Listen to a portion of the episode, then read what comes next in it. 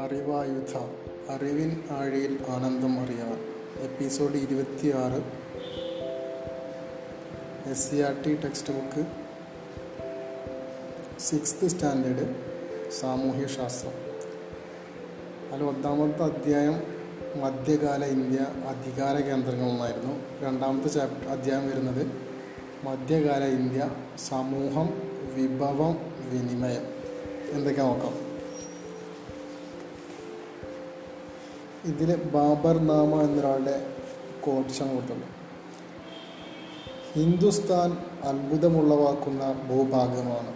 മറ്റു രാജ്യങ്ങളുടെ രാജ്യങ്ങളുമായി താരതമ്യം ചെയ്യുമ്പോൾ അത് തികച്ചും വിഭിന്നമാണ്. ഇവിടുത്തെ പർവതങ്ങൾ നദികൾ കാടുകൾ മരുഭൂമികൾ എല്ലാം വ്യത്യസ്തമാണ്. ഇവിടുത്തെ മൃഗങ്ങൾ ചെടികൾ ജനങ്ങൾ ഭാഷകൾ മഴ കാറ്റ് എല്ലാം വൈവിധ്യമാർന്നവയാണ്. ഇത് ബാബർ നാമ എന്ന വ്യക്തിയുടെ മുഗൾ ചക്രവർത്തി ബാ ബാബറിന്റെ ഓർമ്മക്കുറിപ്പായ ബാബർ നാമയിൽ നിന്നുള്ള ഭാഗമാണ് മുകളിൽ കൊടുത്തിട്ടുള്ളത്. ബാബർ നാമ നമ്മൾ മുമ്പ് പറഞ്ഞിരുന്നല്ലോ. ബാബറിന്റെ പിൽക്കാലത്തെക്കുറിച്ചും ബാബറിന്റെ ഭരണരീതികളെക്കുറിച്ചും പ്രതിപാദിക്കുന്ന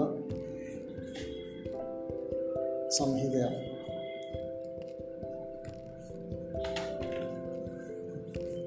ഇന്ത്യയിലെ വൈവിധ്യങ്ങളും വിഭവങ്ങളുമാണ് ബാബർ വിശദീകരിക്കുന്നത്.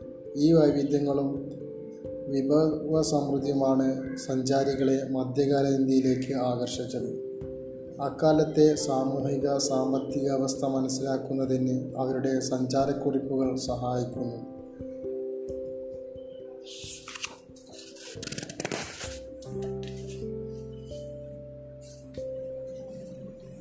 കൃഷിയും കൈത്തൊഴിലും ധാന്യങ്ങൾ കൃഷി ചെയ്യുന്നതിനും കന്നുകാലികളെ മേക്കുന്നതിനും ഭരണാധികാരികൾക്ക് ഭൂമി ഭൂമിക്കരവും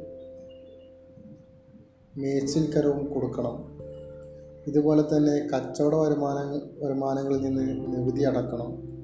വരുമാനത്തിന്റെ ആറിൽ ഒരു ഭാഗം നാടിന്റെ സംരക്ഷണത്തിനായി ഉപയോഗിക്കേണ്ടതാണ്. അൽ ബറൂറി മധ്യേഷ്യയിൽ നിന്ന് ഇന്ത്യയിലെത്തിയ അൽ ബറൂനി എന്ന സഞ്ചാരിയുടെ വിവര വിവരണങ്ങളിൽ നിന്നുള്ള ഭാഗമാണ് മുകളിൽ കൊടുത്തിരിക്കുന്നത്. അൽ ബറൂനിയുടെ വിവരണത്തിൽ പരാമർശിച്ചിട്ടുള്ള തൊഴിലുകളും നികുതികളും ഏതൊക്കെയാണ്? മധ്യകാല ഇന്ത്യയിലെ ജനങ്ങളുടെ പ്രധാന തൊഴിൽ കൃഷിയായിരുന്നു. പരുത്തി ധാന്യങ്ങൾ പയറുവർഗങ്ങൾ നീലം കരിമ്പ് തുടങ്ങിയവയായിരുന്നു അക്കാലത്തെ പ്രധാന വിളകൾ. കൃഷിക്കനുയോജ്യമായതും എന്നാൽ കൃഷിയിറക്കാത്തതുമായ ഭൂമി അക്കാലത്ത് ഇന്ത്യയിൽ ധാരാളം ഉണ്ടായിരുന്നു. ഇത്തരം ഭൂമിയിൽ ആദ്യമായി കൃഷി ചെയ്യുന്നവർക്ക് അതിന്റെ ഉടമാവകാശം ലഭിച്ചിരുന്നു. ഇപ്രകാരം കൃഷിഭൂമിയുടെ ഉടമാവകാശം നേടാൻ ഉത്സാഹശീലരായ കർഷകർ ശ്രമിച്ചു. കാർഷിക പുരോഗതിക്കായി ഭരണാധികാരികൾ സ്വീകരിച്ച നടപടികൾ ശ്രദ്ധിക്കൂ. ജലസേചന സൗകര്യങ്ങൾ ഒരുക്കി വിത്തുകൾ വിതരണം ചെയ്തു. നികുതി ഇളവുകൾ നൽകി. മധ്യകാലഘട്ടത്തിൽ ഉദ്യോഗസ്ഥർക്ക് വേതനമായി ഭൂമി പതിച്ചു കൊടുത്തു. ഈ സമ്പ്രദായം സൽത്തനത്ത് കാലഘട്ടത്തിൽ ഇക്ത എന്നും മുഗൾ കാലഘട്ടത്തിൽ ജാഗീർദാരി എന്നും അറിയപ്പെട്ടു. മധ്യകാലഘട്ടത്തിൽ ഉദ്യോഗസ്ഥർക്ക് വേതനമായി ഭൂമി പതിച്ചു കൊടുത്തു. ഈ സമ്പ്രദായം സൽത്തനത്ത് കാലഘട്ടത്തിൽ സുൽത്താൻമാരുടെ ഭരണകാലത്ത് ഇക്ത എന്നും മുഗൾ കാലഘട്ടത്തിൽ ജാഗീർദാരി എന്നും അറിയപ്പെടുന്നു. മുഗൾ ജാഗീർദാരി സൽത്തനത്ത് ഇക്ത മധ്യകാലഘട്ടത്തിൽ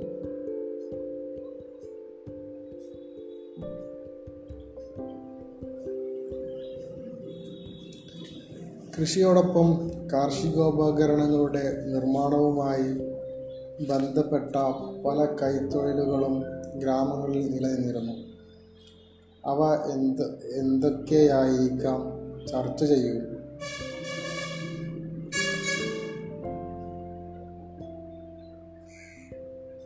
നെയ്ത്തും മറ്റ് കൈത്തൊഴിലുകളുമായിരുന്നു പട്ടണങ്ങളിലെ പ്രധാന തൊഴിൽ. ഗ്രാമീണ ജനത ഉൽ- ഉൽപ്പാദിപ്പിച്ച പരുത്തിയും നീലവും പട്ടുനൂലും നെയ്ത്തു വ്യവസായത്തെ ശക്തമാക്കി. ഇന്ത്യൻ നെയ്ത്തുകാർ വ്യത്യസ്ത ഗുണത്തിലും നിറത്തിലുമുള്ള വസ്ത്രങ്ങൾ ഉൽപ്പാദിപ്പിച്ചു. പട്ട് പരുത്തി കമ്പിളി എന്നിവ എന്നിവ കൊണ്ടുണ്ടാക്കിയ വസ്ത്രങ്ങൾ അവയിൽ പ്രധാനപ്പെട്ടവയായിരുന്നു തുണി നെയ്ത്തിന് പുതിയ ഉപകരണങ്ങൾ ഉപയോഗിച്ചു. നൂൽ നൂൽക്കാനും ചർക്കയും നൂൽ നൂൽക്കാനുള്ള ചർക്കയും നെയ്ത്തിനുള്ള തറികളും അവയിൽ പ്രധാനപ്പെട്ടവയായിരുന്നു. തുണികളിൽ ചായം മുക്കിയതിന് മുക്കുന്നതിന് നീലവും നിറക്കൂട്ടുകളും ഉപയോഗിച്ചു. ഇന്ത്യൻ തുണിത്തരങ്ങൾ ലോകപ്രശസ്തി നേടി. ചിത്രത്തിൽ കൊടുത്തിട്ടുള്ള എന്തൊക്കെയുണ്ട് ചർക്കയുടെ ഒരു ചിത്രമുണ്ട്. പിന്നെ ഒരു ജലചക്രത്തിന്റെ ചിത്രമുണ്ട്. കർഷകർ ജലസേചനത്തിന് ഉപയോഗിച്ചിരുന്ന ജലചക്രം.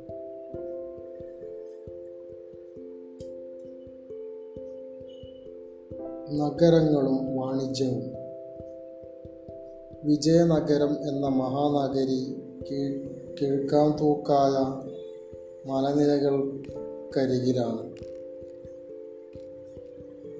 നഗരത്തിൽ ആകർഷകമായ ഉദ്യാനങ്ങളും ഉപവനങ്ങളും ഉണ്ട്.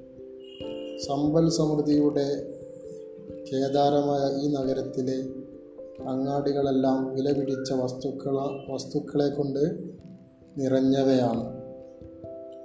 Niccolo Conti.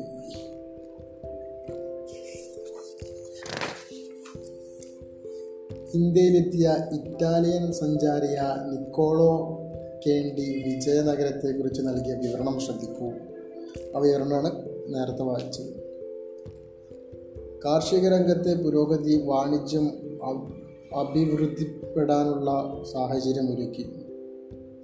ഇന്ത്യയിലെ സുഗന്ധവ്യഞ്ജനങ്ങൾ തുണിത്തരങ്ങൾ തുകൽ രത്നങ്ങൾ ചന്ദനം ലോഹങ്ങൾ മുത്ത് ആനക്കൊമ്പ് തുടങ്ങിയവ പുറം നാടുകളിൽ പ്ര- പ്രിയമുള്ള വിഭവങ്ങളായിരുന്നു. ഈ വിഭവങ്ങളാണ് വ്യാപാരികളെ ഇന്ത്യയിലേക്ക് ആകർഷിച്ച് ആകർഷിച്ചത്. ലോകത്തിന്റെ വിവിധ ഭാഗങ്ങളിൽ നിന്ന് നിരവധി കച്ചവടക്കാർ മധ്യകാലത്ത് ഇന്ത്യയിലെത്തി. ഇന്ത്യയുമായി വ്യാപാരം നടത്തി പുറം നാട്ടുകാർ ആരെല്ലാമായിരുന്നു? ഇന്ത്യയുമായി വ്യാപാരം നടത്തിയിരുന്ന പുറം നാട്ടുകാർ ആരൊക്കെയാണ് ചൈനക്കാർ അറബികൾ പോർച്ചുഗീസുകാർ ഡച്ചുകാർ ഇംഗ്ലീഷുകാർ ഫ്രഞ്ചുകാർ.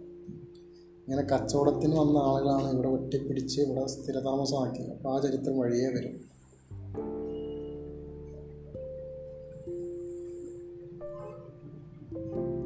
കാലിക്കയും കാലിക്കാറ്റും. കോഴിക്കോട് നിന്ന് പരുത്തി പരു കോഴിക്കോട് നിന്ന് പരുത്തി തുണിത്തരങ്ങൾ മറ്റു സ്ഥലങ്ങളിലേക്ക് കയറ്റുമതി ചെയ്തിരുന്നു. ഈ തുണിത്തരങ്ങൾ യൂറോപ്യൻ വിപണിയിൽ കാലിക്കോ എന്നാണ് അറിയപ്പെട്ടിരുന്നത്.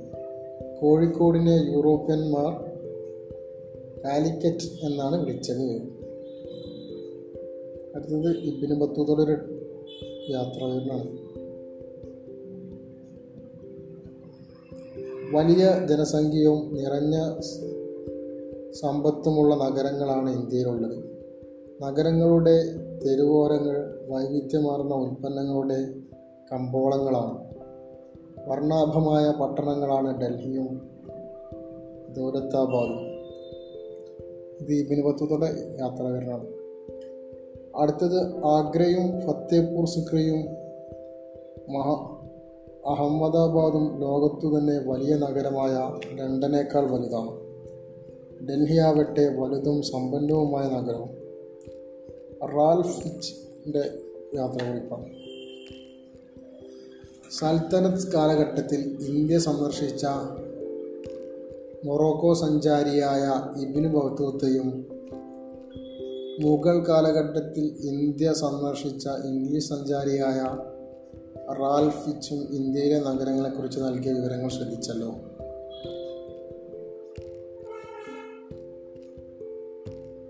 മൊറോക്കോ സഞ്ചാരിയാണ് ഇബിൻ ബത്തൂത്ത ഇംഗ്ലീഷ് സഞ്ചാരിയാണ് റാൽഫ് ഫിച്ച്.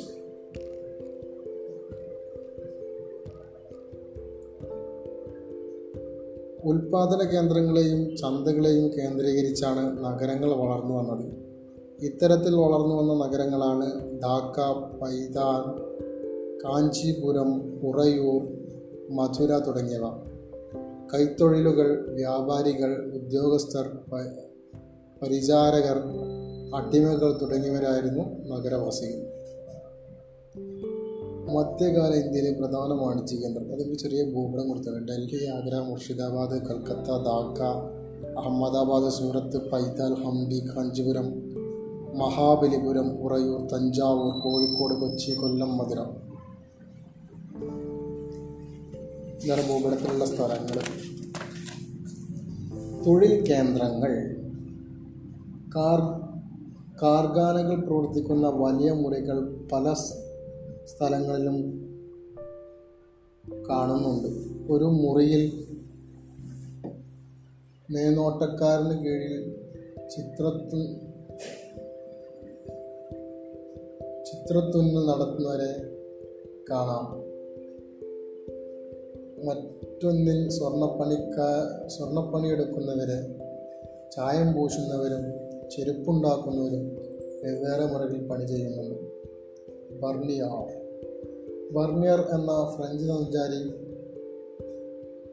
തൊഴിൽ കേന്ദ്രങ്ങളെയും തൊഴിൽ വിഭാ വിഭാഗങ്ങളെയും കുറിച്ച് വിവരിക്കുന്നത് മുകളിൽ കൊടുത്തിട്ടുള്ളത്.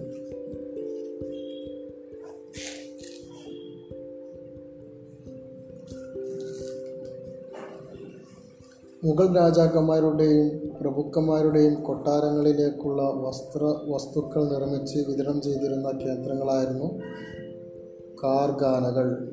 കാർഗാനകൾ എന്ന് പറഞ്ഞാൽ എന്താണ്?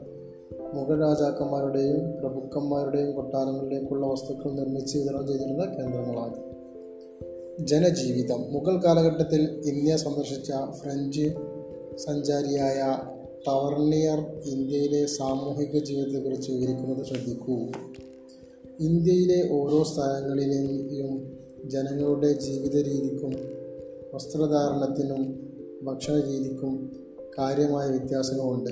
ആവശ്യ ആവശ്യത്തിലേറെ വർണപ്പൊലിമയുള്ള വസ്ത്രം ധരിക്കുന്നവരെയും നാമമാത്രമായ വസ്ത്രം ധരിക്കുന്നവരെയും ഇവിടെ കണ്ടു.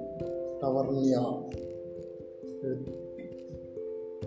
ഈ വിവരണത്തിൽ നിന്ന് അന്നത്തെ സാമൂഹിക ജീവിതത്തെക്കുറിച്ച് എന്തെല്ലാം വിവരങ്ങൾ ലഭിക്കും?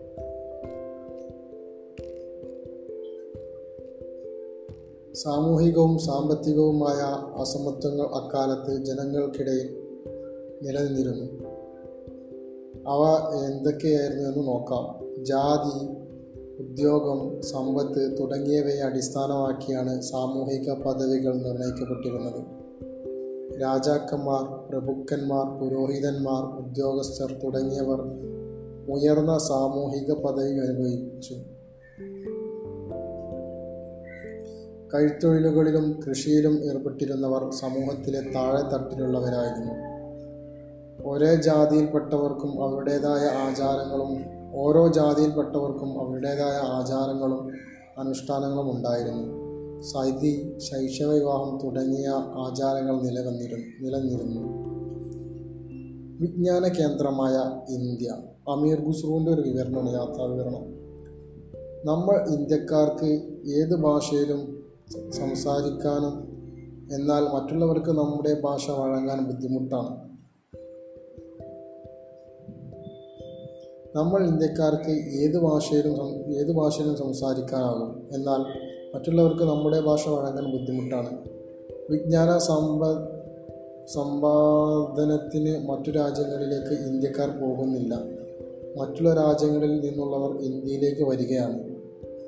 ചതുരംഗം പഞ്ചതന്ത്ര കഥകൾ സംഖ്യാശാസ്ത്രം എന്നിവ ലോകത്തിന് ഇന്ത്യ നൽകിയ സംഭാവനകളാണ്.